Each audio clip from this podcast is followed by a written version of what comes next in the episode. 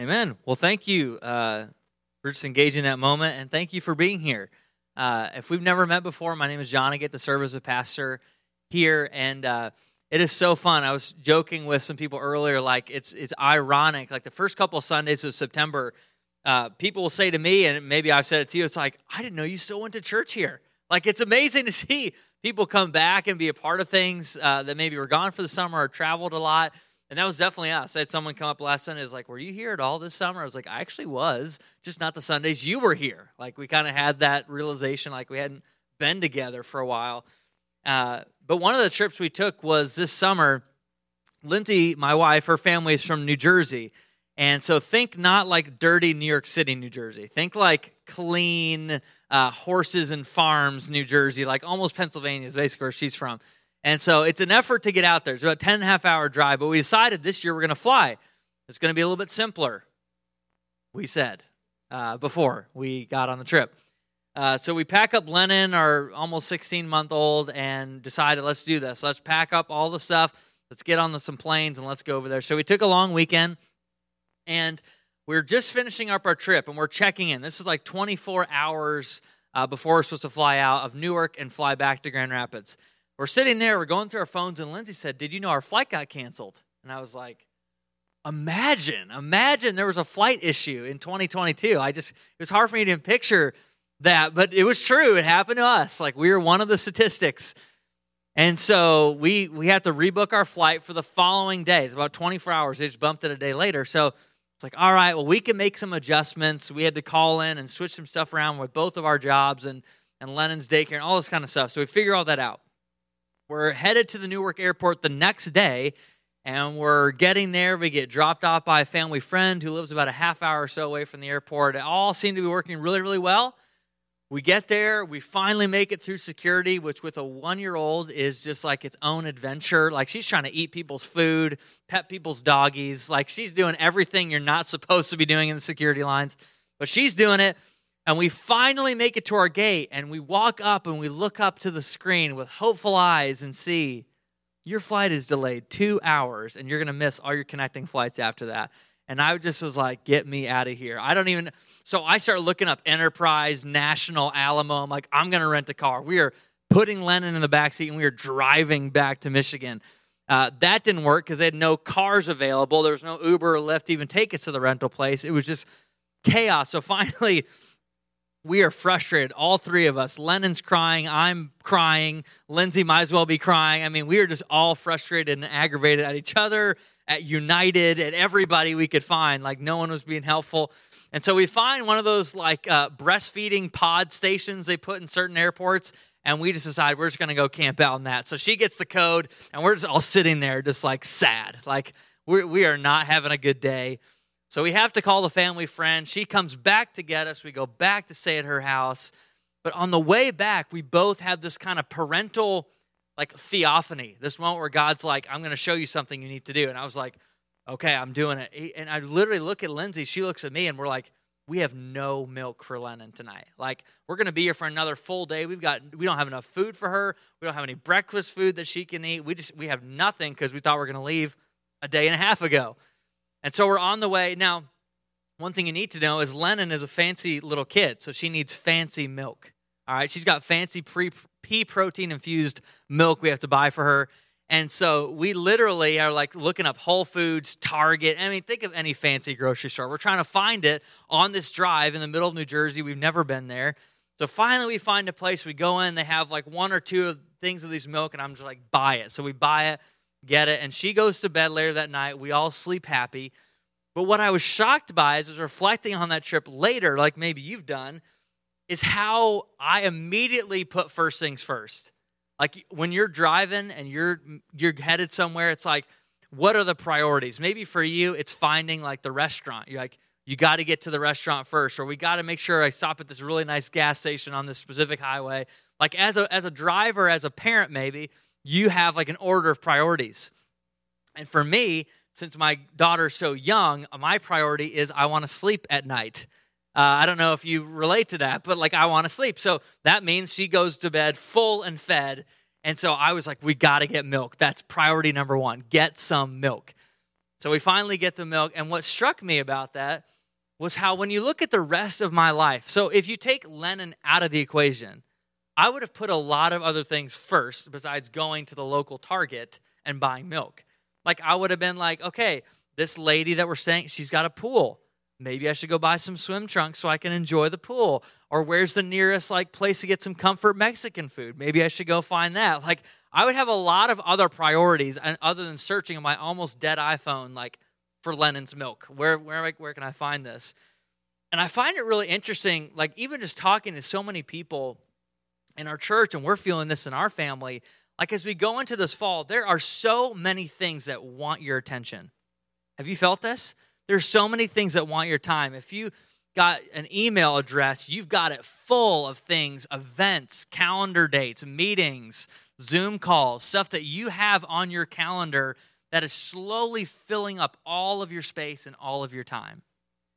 And one of the things that really struck me, especially this summer as, we're praying, as I was preparing and kind of praying through the series we're starting today, was how dangerous it is when we don't put first things first spiritually. How I have seen person after person, I've sensed this even in my own life, who begin to put second and third things first and end up losing their way spiritually.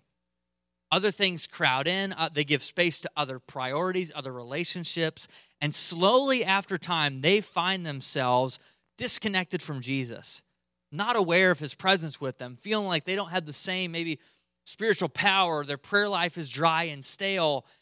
And it's all because a matter of priority and order got out of whack.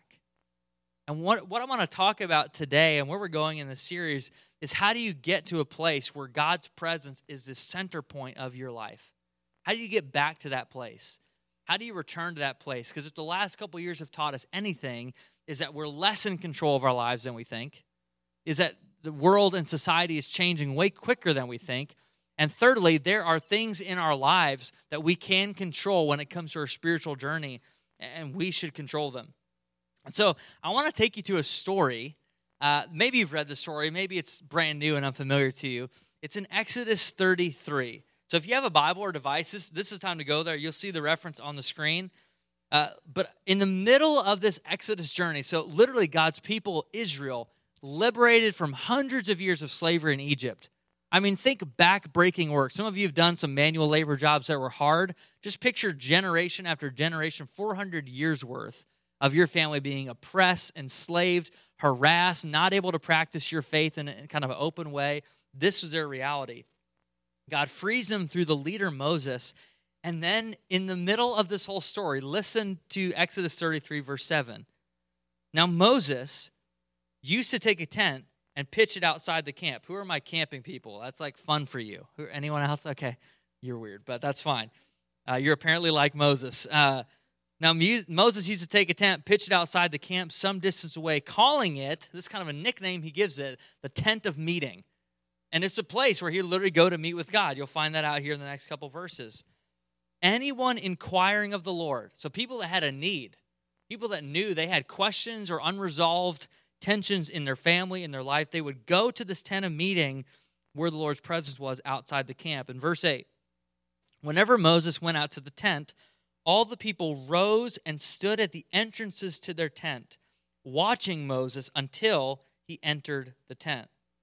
As Moses went into the tent, the pillar of cloud, this is literally God's tangible presence moving with the people of Israel. This pillar of a cloud would come down and stay at the entrance while the Lord spoke with Moses. Whenever the people saw the pillar of the cloud standing at the entrance to the tent, they all stood. If you got your Bibles open, what's that next word? Just say it out loud with me. They all stood and worshiped. All right, perfect. Somebody's here. I love that. They all stood and worshiped. This is literally their response to the presence of God. Each at the entrance to their town. I mean, picture this. This would be bizarre. This would be worth writing about. Okay, so if you live in a neighborhood or you've got some people on your street, this is like God's presence tangibly coming to the center of your neighborhood, and then all of your neighbors empty out their kitchens, get out of the man cave, leave the garage, and they're standing on the front porch worshiping the Lord. I mean, that is quite a vision. Like, that's a powerful community picture right there. I mean, Byron Center may have a lot of churches, but I've never seen that. Like that, that is something we have never seen before. But this is like the daily reality for the people of Israel. They're getting out, everyone's just leaving their house, standing at the front door, and worshiping the Lord's presence, who's, who's right there, tangible to them. In verse 11, the Lord would speak to Moses face to face as one speaks to a friend. Then Moses would return to the camp, but his young aide, Joshua, son of Nun, did not leave the tent. What makes this story really powerful to me, if you have a device and you're reading the scriptures, or you have a physical Bible like I do, I'm old school, Exodus 32 is actually a really powerful chapter as well. The, the chapter that happens before this is literally Moses is on the mountain. God is handwriting community guidelines for them to thrive in the wilderness. Baseline things like don't kill each other. I mean, it sounds pretty basic, but at the cultures around them, nations around them, that was not assumed. Uh, things like don't steal someone else's spouse. In the cultures around them, that was not assumed. And God's saying, be sexually faithful to one person, be in a covenant relationship with one person. He's handwriting these guidelines for them. And while Moses is doing this, the people of Israel are so impatient and so just craving worshiping something, they literally start taking off their jewelry, bracelets, rings, throwing them in a melting pot, and they create a golden calf and they begin to worship the golden calf. And it's a bizarre story. You can go back a chapter before what we read and see this play out. But what happens is God's justice comes down because he doesn't want to share worship with a golden calf, share worship with the idols that we've created. He ends up, thousands of people are killed that day, thousands of Israelites are lost in kind of retribution for this idolatry. I mean, you can look at this as really one of the darkest days in Israel's history. This is awful. If you're looking back generations later, it's like, remember the golden calf thing? And everybody, uh, yeah, I remember. This is a story. And on the heels of this, Moses sets up a tent. Why? because the tent of meeting was a place where his, his meeting with God was set on the calendar. It was an appointment with God's presence. There's actually a place uh, in Israel, they've kind of recreated this whole scene. This is a very close depiction to what this kind of basic tent of meeting would have looked like. I mean, it's not that impressive. I mean, I don't really camp that often. That doesn't feel like it's very secure, but you can see, like, literally, there's an altar and there's a tent. That was it. He kind of set it outside the camp to kind of distinguish it from everyone else's tent, and then he would go there to meet with the presence of God. Side note, while the people are, are worshiping, note that Moses goes first. If you're a leader, uh, if you have influence over somebody right now and you're, you're kind of sitting here listening to all this, just a reminder that leaders have to go first. The thing is, I, I can't worship God for you, but I can go first in my worship. I can't give for you, I can't sacrifice your time for you, but I can do that. I can choose that. Leaders model the way. We model the way when it comes to the presence of God and making sure that's first priority. What strikes me though is that from the very first couple pages of the Bible, this is the, this is the tension. This is this is the question. Will you center your life around the presence of God or not? Cuz literally Adam is created, like he has a relationship with his creator. And then it says that their garden was created. Literally, this place where God could meet with Adam and Eve on a daily basis. It's a place of continual presence and encounter and relationship. But so many of us don't feel like we have that. Why? Because at the center of our lives is often not the presence of God. This really hits me because I look back at my year, maybe like you have. I look back to March, uh, which March is kind of an interesting month. Like it's right before Easter, but March is also kind of like in the middle of a semester. For many of us, March and April are like a push to like the end of school, the end of a quarter, whatever it is. And it was March for me, and I just had experienced, and I shared this with Lindsay and other people in my life. I was like, I just feel like spiritual restlessness. Like I don't, I don't have the answers. I'm, I, I'm not sure what to do in this next chapter of life and leadership. And I know I want to be intentional, like with my next 10, 15 years. How do I really become intentional with how God's made me and how He's wired me and, and what He's calling me to? And so, like anybody else, I decided why not spend 48 hours in sunny, tropical Pittsburgh, Pennsylvania? And so that's what I did. Like I've got I've got a friend there who's kind of a spiritual director of sorts, a coach. He's also a pastor, and he just sits with leaders and helps process some of those feelings and some of those decisions. And so I go, and for the next 48 hours, from 9 a.m. to 9 p.m., we're literally going through times of prayer. He's giving me prophetic words and dreams. He's like processing all this stuff. We're going through personality assessments and consultations. We're driving around, seeing things in the city, and having conversations. It was intense. It was like some of the most intense couple of days of my life. But I'm driving home, and here's what really struck me. I left that with just pages and pages of notes and journal reflections and questions to ask and action items to, to kind of move forward when I got home. And one of the biggest things that came out of that time for me was I noticed something I'm often tempted to do. Maybe you felt this. I often, in seasons of crisis, in seasons of feeling that discontent, even in good seasons, to lead my life, my marriage, my family, my, my journey with Christ, even our church, out of a place of success and competence and strength. I like those things. I like feeling successful. I like feeling strong and I like feeling competent. Like those things, and maybe you relate to that. You're like, uh, yeah, aren't you supposed to feel all those things? And God kind of hit me with that. He said, John, your temptation is to lead out of those things. But what if I'm calling you to lead out of something much different? Here's where it gets interesting. What I felt like God said and kind of tried to communicate through this friend and through other people who later affirmed some of thing, these things was that Jesus was calling me to lead out of a place of hunger and thirst for his presence, of weakness, of fragility, of not having every answer and not having everything figured out. We just sang this. It's in my weakness, God, you are strong. I hate those lines. I'm like, how about in my strength, you're strong? Like, that would be good. But in my weakness, God, you're strong. And that just hit me because it started to to force me to go on a journey. What kind of legacy am I leaving as a husband, as a dad? Is it about how much I succeeded or how much I loved Christ? What, what kind of legacy are we leaving as a church? Are we just people who love to meet together and do things nice in the community, but don't actually have like a driving hunger and thirst for God's presence in our everyday lives? Like, what kind of people are we? It started to push me to go on a journey of how much I don't value the presence of God. And that was hard for me to say, that was hard for me to write, it's hard for me to say, but I think we have to go on the same journey.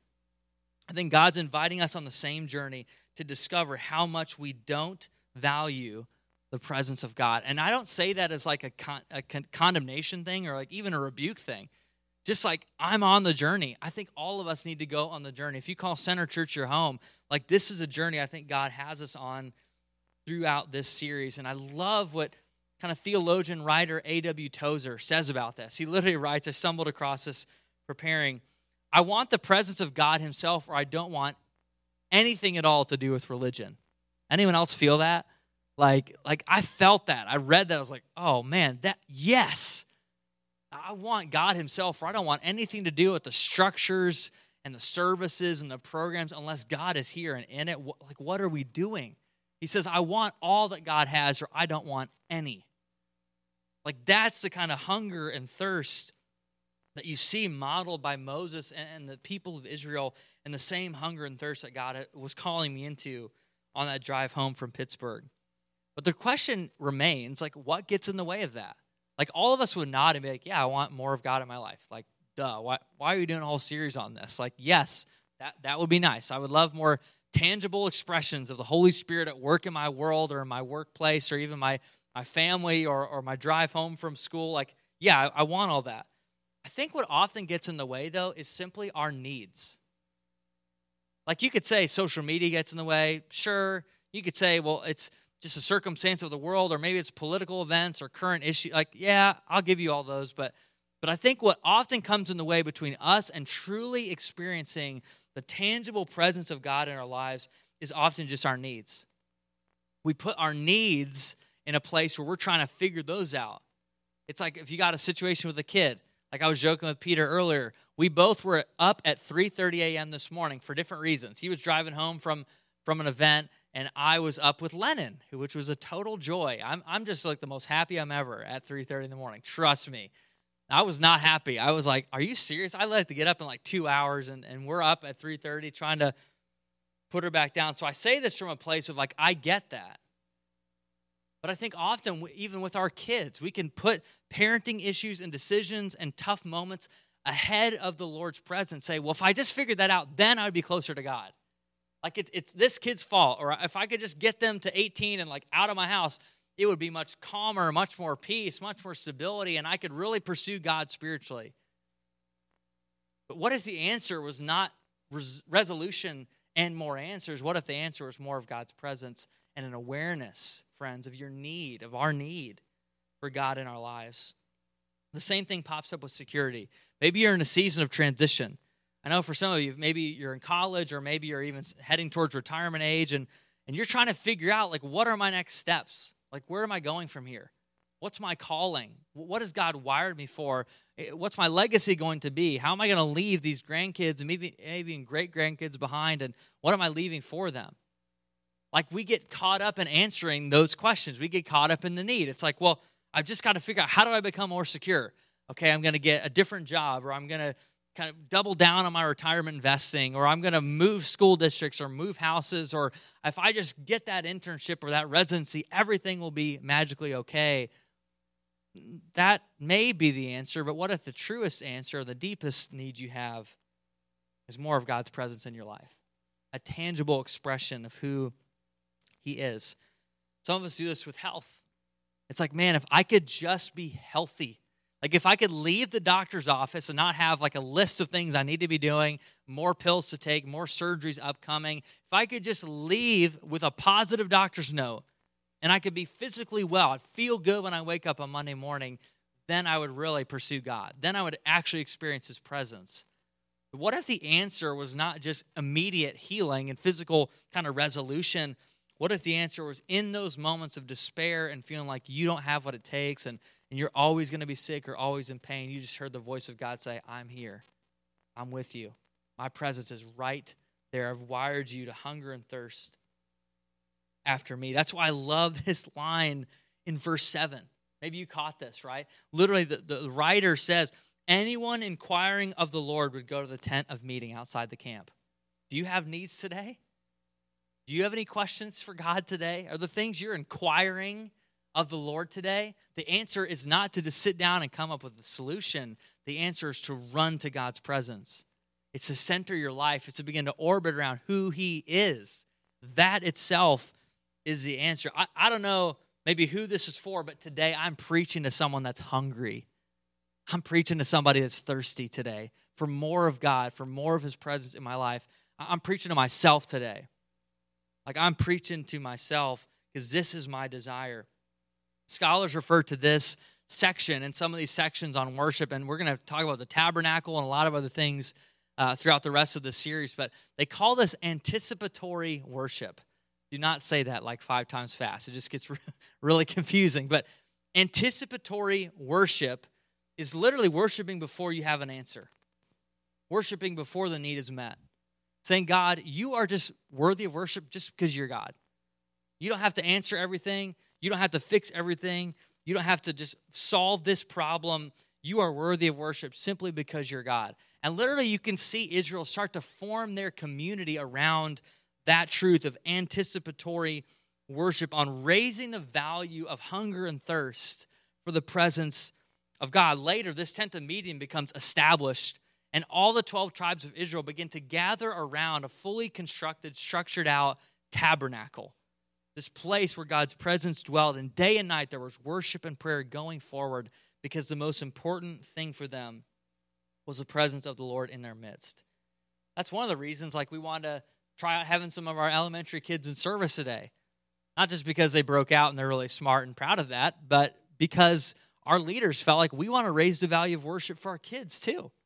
Like if we say this is important, we have to make that important for all generations.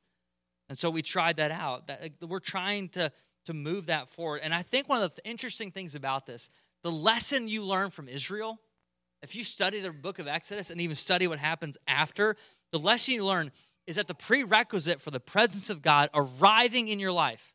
Like any Christian I talk to, anybody even like kind of aware of the Lord, they're like, yeah, I'd like more of God's presence. The prerequisite for that is not a perfect moral record. Like you may be waiting, like, if I'm just holy enough, God will show up and, and really kind of come into my life. And I don't think that's it. I don't think you see Israel modeling that. It's also not more theological training and education. Like I'm in my master's right now, I'll be done in December. I am so excited because I'm so bad at school. But I felt like God wanted me to do it, so I'm obeying Him in that. But there have just been moments over and over again, I'm like, this, this could not make you a better Christian. This could make you like really skeptical and really sick of doing homework. Like that's sometimes how I feel. More theological and training, going and saying, okay, I guess I gotta I got to get a master's degree in theology in order to truly understand the God that the presence of God in my life.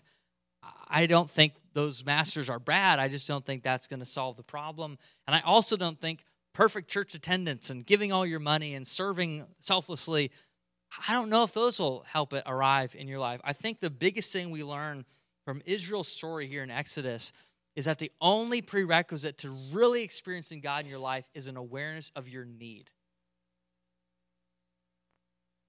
It's being honest enough to say, God, I need you. I am not strong enough. I am not competent enough. I don't have all the answers. And I need you in my life. I want to surrender to that. I'm, I'm, I'm going to make some space for that in my life. I'm going to raise the level of my awareness. Like we have to go on a journey of discovering how much we don't value the presence of God in our lives, or else we'll never truly understand what it means to be a disciple. So the question is not just about what did Israel learn? What do we learn from them? What does this mean for us as a church? Like over the next couple weeks, we're going to go way more specific, way more detailed on this. But to kind of crack at an answer to the question, back in March when I started to, to journal about some of this and just sense like this was the journey God wanted me on for sure, and, and I thought our church, I began to write about like because we kind of plan series three to four months in advance, and we had already kind of mapped this one out in the spring, and we came away with a title we thought was really good, and we were like, we should call it "Make Space," like you know, like make space for God in your life, make room for Him to move, like not just be okay with how things are. And I was like, yeah, that makes sense. We all kind of left that room like feeling consensus and feeling agreement about that. And I started to drive home, and I felt like God's Spirit just gently, kindly kind of pressed on something with that. I was like, I really like this title. This is cool. I'm excited about the series. I can't believe we got to wait till September. Like, I have to preach a whole other thing. Those Like, I wanted to preach it right then and there. I just was so passionate about it. And God said, or thought God said, I sensed Him say, like, in my spirit, like, John, do you really just want to make space and make room for me in your life? Like, is that what you're after? Like, God, I will meet with you, but it has to be between 9 and 11 a.m. on Sunday. You know, like I've got freedom, but not too much freedom. You know, like I've got a meeting at 3, so could we meet up at 4? Like, like I'm, I don't want to just make space for God. I don't want to just make space and carve out some room in my already packed calendar for God. I felt like God, is just saying the invitation, John, for you and for Center is to give God the space and give Him the whole room. Just let Him have the room. Let Him have the space. Don't, don't be content with carving out some time to meet with your Creator. Let His presence mark every single thing that you do every single thing you're a part of. Like, I dream about a church where people show up early to pray. I dream about a church where people listen and engage worship music on the way to the office or to school. I, I dream about a church where people show up hungry, thirsty, ready to experience and to give their best to God. I dream about a church where people agree with the word out loud. Some of you are amen people, like, time to wake up, you know, like, let's do this together, like agreeing with what God's word says, I dream about a church where people make God's presence their legacy. Like what's most remembered about them at a funeral or a memorial is not the job they had, how good they were at a sport, what they the kind of stories that they told or how they made people laugh, but people who were marked by God's presence. Uh, they were hungry. They were thirsty. Their grandkids knew they were hungry and thirsty. Their, their siblings knew they're, they're hungry and thirsty for God. Their church knew it, their, their friends knew it. That the priority was just so blatantly obvious to everyone around them that they valued the presence of God. They were hungry and thirsty. Jesus literally promises us, he says this in the Sermon on the Mount, just incredible teaching on the kingdom of God. He literally says, Blessed are those who hunger and thirst for righteousness, for they will be filled. Do you want to be filled? Like, do you want to be marked by the presence of God? I, I want that, but that means I've got a hunger and thirst after the right things, to put first things first. And I, I think that's for us the invitation this fall. So, the, the burning question, I can't answer it for you. I would love to, but I cannot, is how will you make God's presence your pursuit this fall? How will this fall be a, a benchmark where you look back and say, I remember that? Our family, we remember that. Our marriage, I remember that. Our church, I remember that. There, there was a time where we just decided, God, you're the most important thing again. Like we're not just making space and making room for you in our already busy lives. We're going to let you have the have our life. We're going to let you have the room, let you have the calendar, let you have the, the space, let you have the church. And so that's the call. That's the invitation. Two simple ways you can do that. If you're like, I don't even know what to do from here, I want that, but I'm not sure how to how to move forward. Two simple things. One would be just keep engaging this series. Just, stay. Just stick around. Be a part of this. Like you can go to centergr.com slash make space. We've actually built like an online devotional to guide you through. You can do it with your spouse, you can do it with your kids, you can do it by yourself or with a group, or uh, maybe gather some people on Sunday before church. You can kind of journey through some of these scriptures a little bit deeper. There's incredible content our our staff and leaders have worked on just for you. There's some hard copies as well that are still left from first service because they were savages. There's a bunch left though. Uh, if you want to grab one, you like to write like I do, uh, write at the New Here desk as you leave. The second would be, uh, and this is a place I have come to almost on a daily basis, but I think it takes all of us to begin the journey of just saying, God, I, I confess my need for your presence. Like it's not enough to just show up to church and then to leave. I, I want to be marked by who you are. I want you to literally take up residence in my life. Have the keys to know know where the things are. Like I, I want you to have all of that. I want you to just be on the front porch of my life. Like I want to let you in. I want to let you change things. I want to let you transform things. It may just begin within these next few moments, just confessing, God, I need you. I, I, maybe you're like me, you just live with an unawareness of who God is and how He wants to work, and you say, God, I want to get back to that place. And so, what I'd love to do is take a moment to pray over you and for you, and then we're actually going to respond with a, a song, a, really a prayer. We're going to sing it out together, one more song, and then we'll be done. But I'd love to just invite you into that and, and kind of set up that moment. So, would you pray with me as we do that? God, thank you. Thank you for your kindness.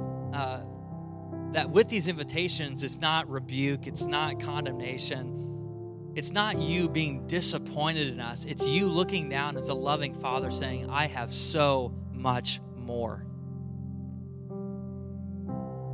And I pray, God, you'd give. I know there's somebody here, there's a family, there's a couple, there's an individual here that is hungry and thirsty for more of you. That they are not content with status quo Christianity, but want you to truly renew and revive who they are, the community they're part of, the church that we're in. So, God, I pray right now, would you meet that person? Would you fill that hunger and thirst for you with your presence? Would you allow us to go on the difficult, honest journey of realizing we don't value? And we confess our need. We repent of our of our own self-sufficiency. We say we're sorry for the times that we have put second and third things above you we come before you, God, with just fresh desire. We surrender to you. We sacrifice our lives to you. We give ourselves to you again today. Pray in Jesus' name. Amen. Amen.